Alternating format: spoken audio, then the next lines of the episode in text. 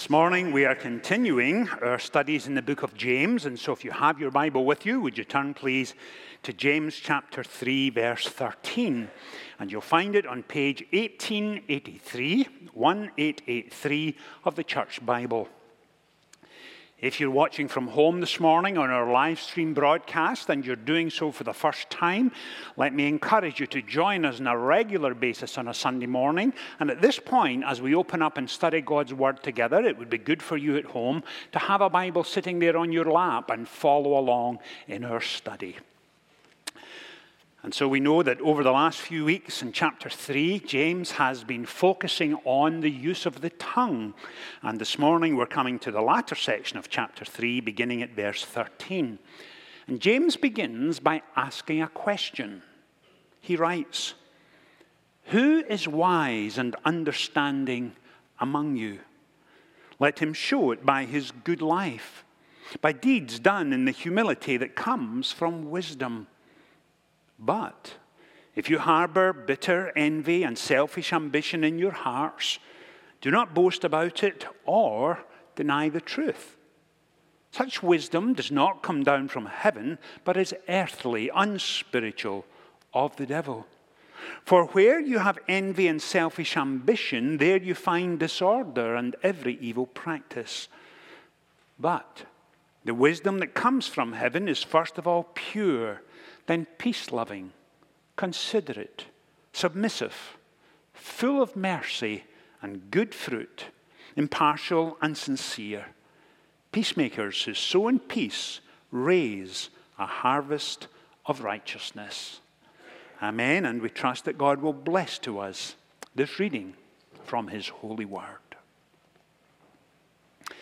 Most of us, from time to time, have a tough week and it's often determined by circumstances and situations at home or in our place of work. And inevitably, we sometimes get to the end of a week and we breathe a sigh of relief and say, Oh, thank goodness that's over. And this past week, someone sent me the following It would be great if only someone would give me a hug and say, I know it's hard. You're going to be okay.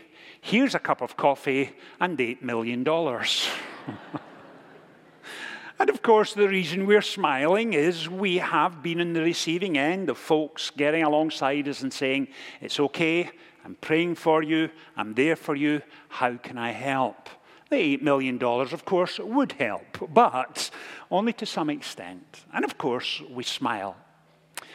And this morning, as we come to the end of chapter 3, James is writing about what it means to respond to a situation that has been tough, challenging, one of those situations where we look back and think, wow, that was hard going. And James, as you know, has been writing in a style that is practical, hard hitting, at times very challenging, and he does so again this morning. Now, remember what James is saying. He's saying it's not that you won't go through tough days, but who is wise and understanding among you? And in fact, I would want to add there, just to paraphrase what James is saying, it's not so much when we go through tough days, because inevitably that happens, but how do we respond to those tough experiences? Experiences that at times are hurtful. The experience wounds us. We are, as a result, emotionally debilitated. And James is saying, who has wisdom and understanding to grasp all that's taking place when we are wounded and hurt? And then he goes on and says, If you understand what's happening, let him show it by his good life, by deeds done in humility that comes from wisdom. And so the emphasis this morning is how do you respond when friendships rupture, turn sour, things are said? When they really needn't have been said? And how do you begin from there? Or how do you begin when a romance falls apart? a romance which you cared about, one that you were heavily invested in, or a marriage begins to crumble and ends in divorce, and the divorce is bitter and debilitating and hurtful. How do you pick yourself up and begin afresh? And James is saying, Who is wise and understanding among you to respond to these sorts of situations? And so that's where James is going this morning. And notice how he begins. He begins with who is wise and understanding. And that word understanding is epistemon. It's a Greek word that, in essence, focuses on, well, actually, the better way of saying it, it's a word that's used, the word understanding is better used of an expert. Someone who, through experience, observation, years of training can say, in this situation, I would entirely expect it to turn out like this, and is speaking from a position of being an expert, is insightful, discerning, understands what's taking place. That's what James is writing from here. In other words, James is saying learning is for living.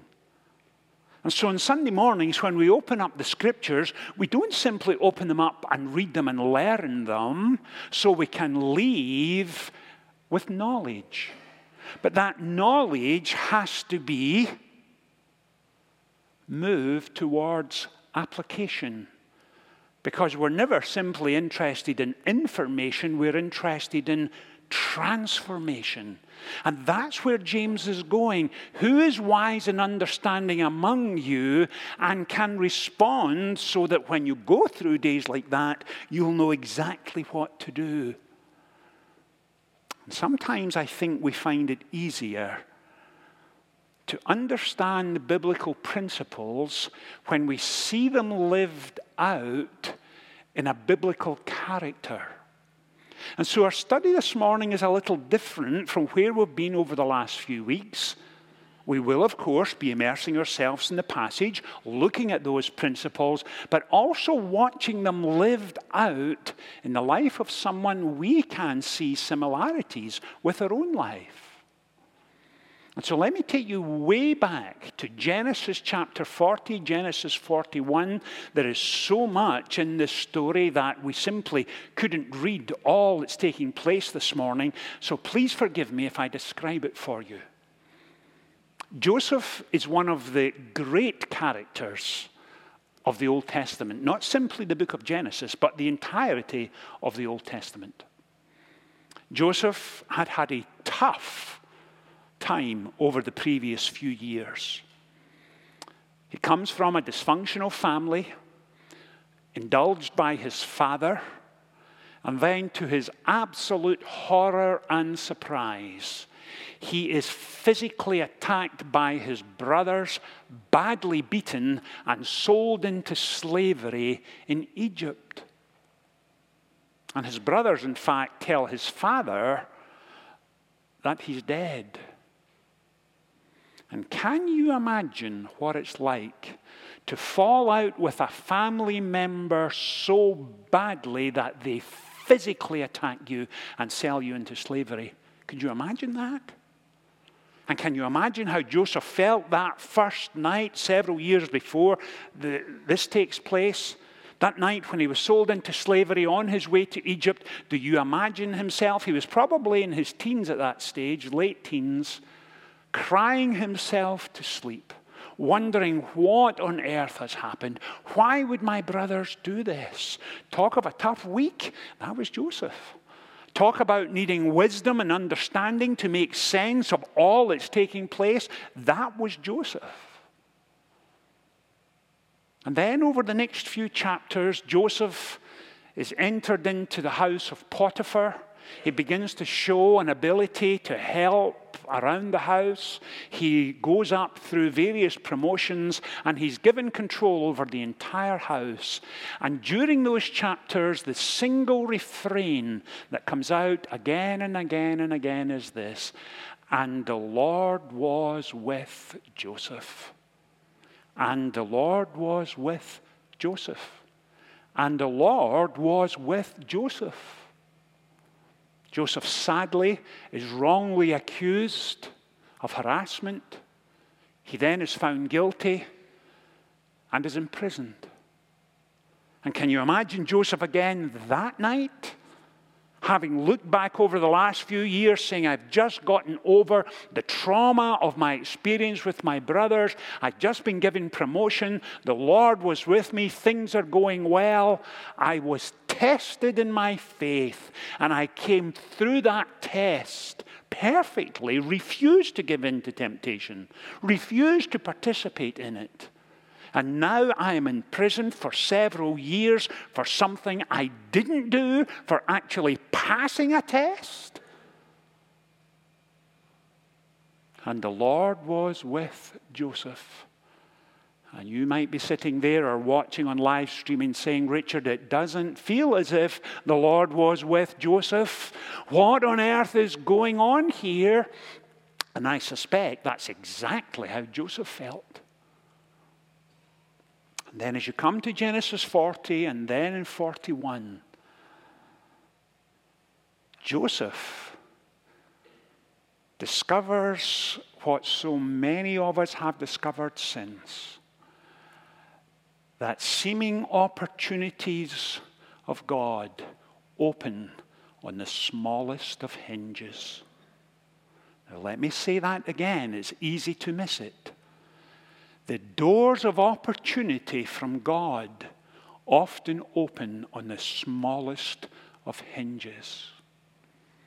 And while Joseph is incarcerated in prison, over here, Pharaoh, the most powerful leader on the face of the earth in those days, was offended by his butler and his cupbearer.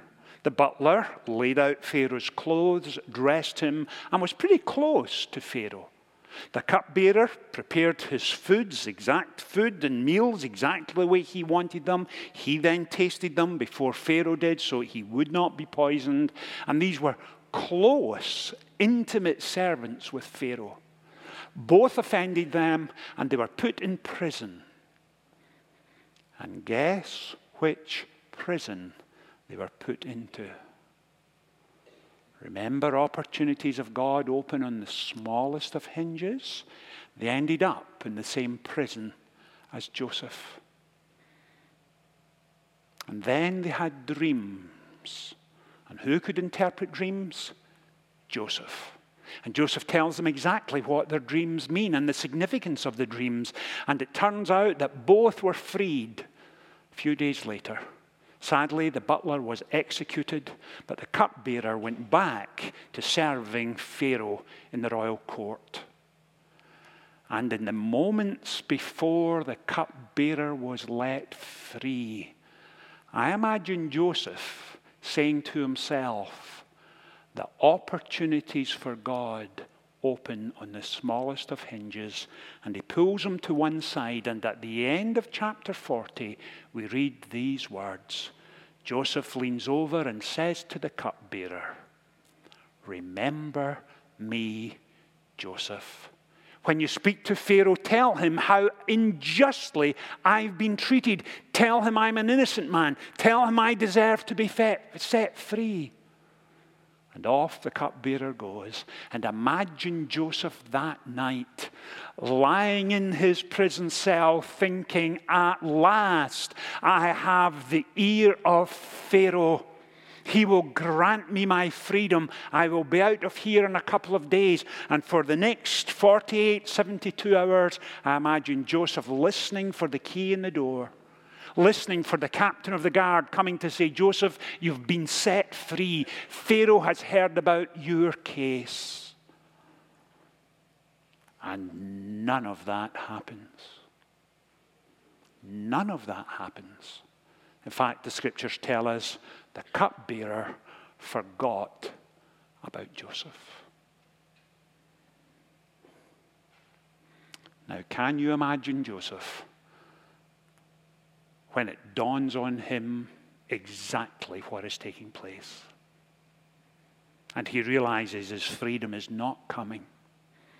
And can you imagine the enormous disappointment, the hurt, the pain, the debilitating frustration, and also his prayers?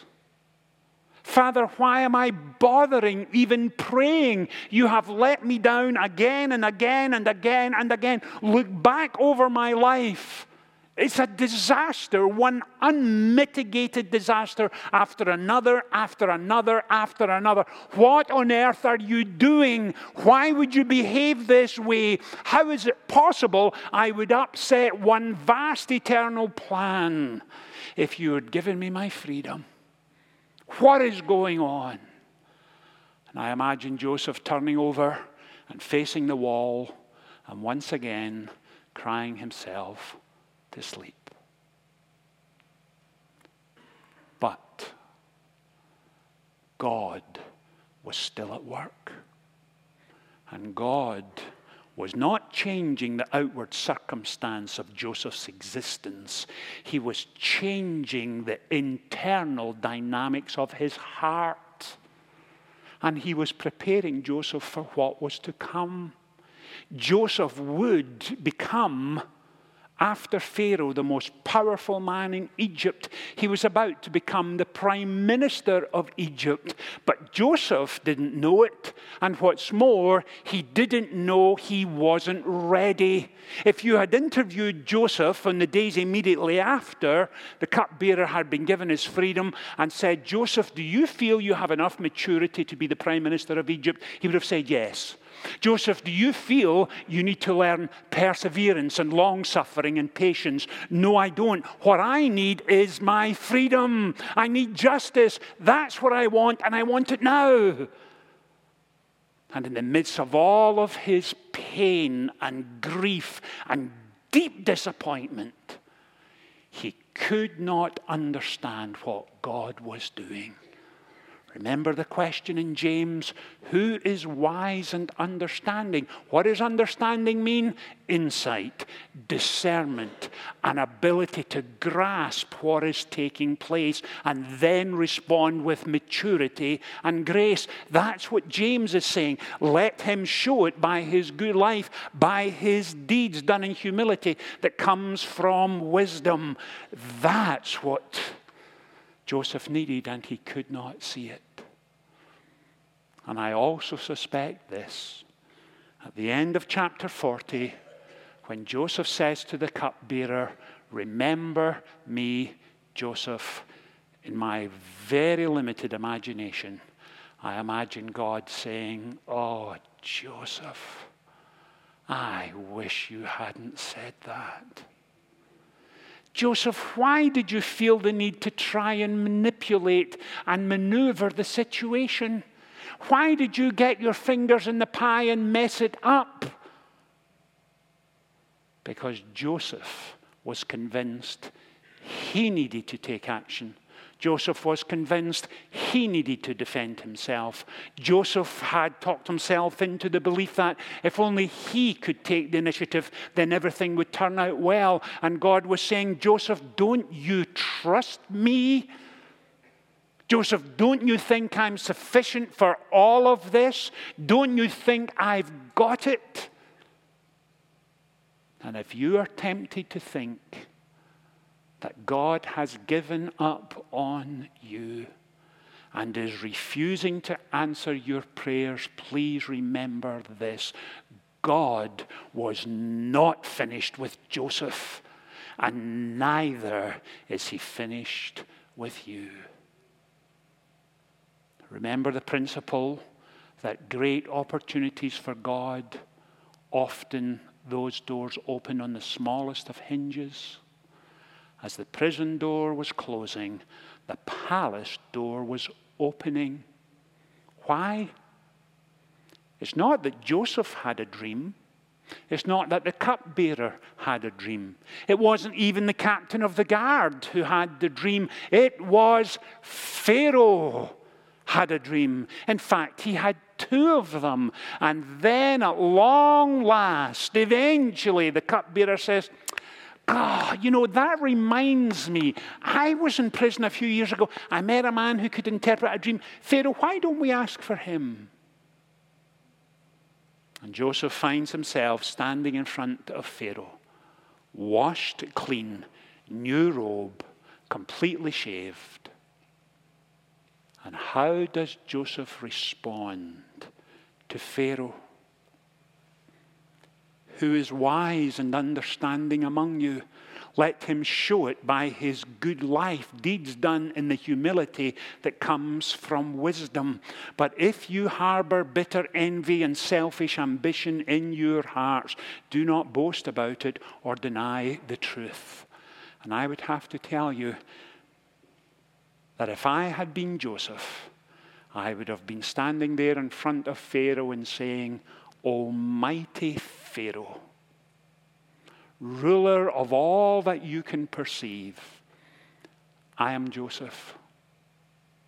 I have come out of prison today, but I never should have been in prison. And Pharaoh, let me tell you about all those years ago when I was attacked unjustly by my brothers, sold into slavery, went to prison on false charges, and then that idiot of a cupbearer forgot to mention me to you.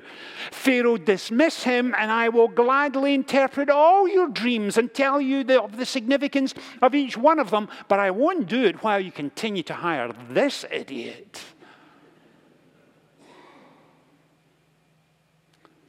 But not Joseph.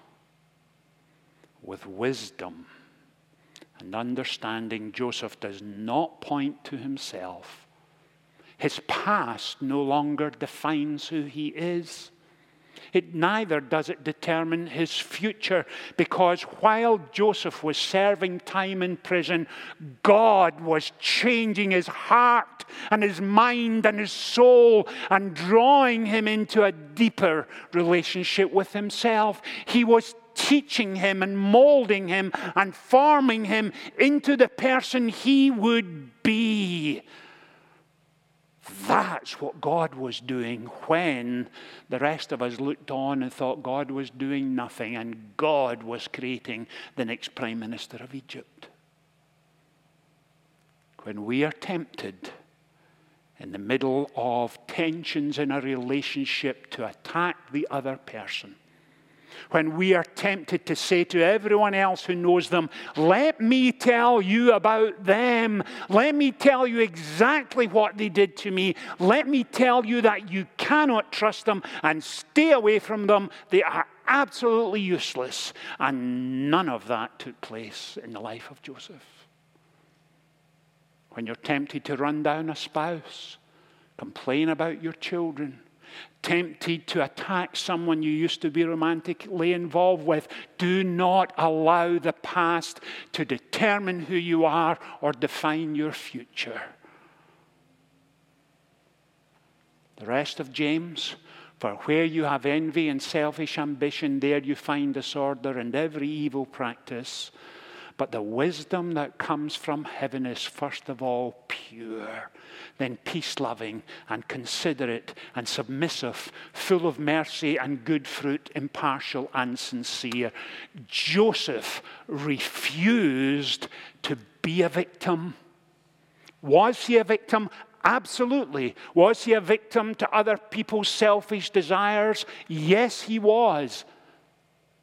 But he refused to allow victimhood to determine who he was. And what's more, Joseph understood this that his relationship with God determined who he was and his confidence lay in the love of his heavenly Father.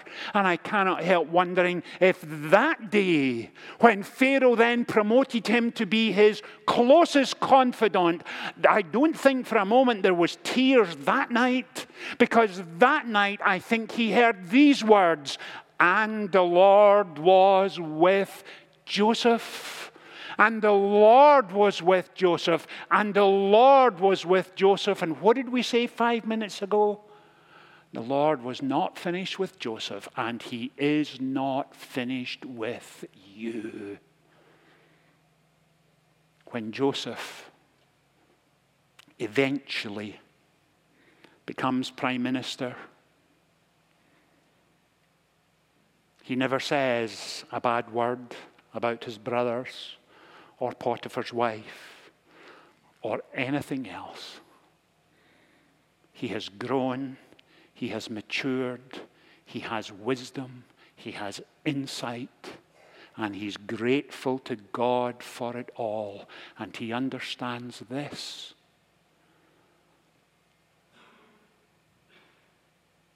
Going to the palace was not the end of Joseph's experience, it was only the beginning. A broken, contrite, submissive heart surrendering to trust in the living God was so much more important to Joseph than anything he would ever do. Because what he was about to do in terms of being the prime minister was a reflection of the man he was. So when you're seeking wisdom, when you're seeking understanding, when you are prayerfully asking, Lord, how do I begin to move forward? Refuse to play the victim. Rise up above it. Refuse to allow the past to determine or define who you are, but you can absolutely trust Him for every day to come. Let's pray together. Father, thank you for this remarkable story of Joseph. For those of us going through tough and difficult days, whether it be tension in a marriage, difficulty in a friendship, complex problem at work, fearful, uncertain about our future, please enable us not to be defined by the past, but grant to us, please, O oh God, stability and deep dependency. Take from us the bruised and crushed experiences of disappointment and unrealized dreams. And enable us, please, to rest in you, the living God. In Jesus' name we pray. Amen.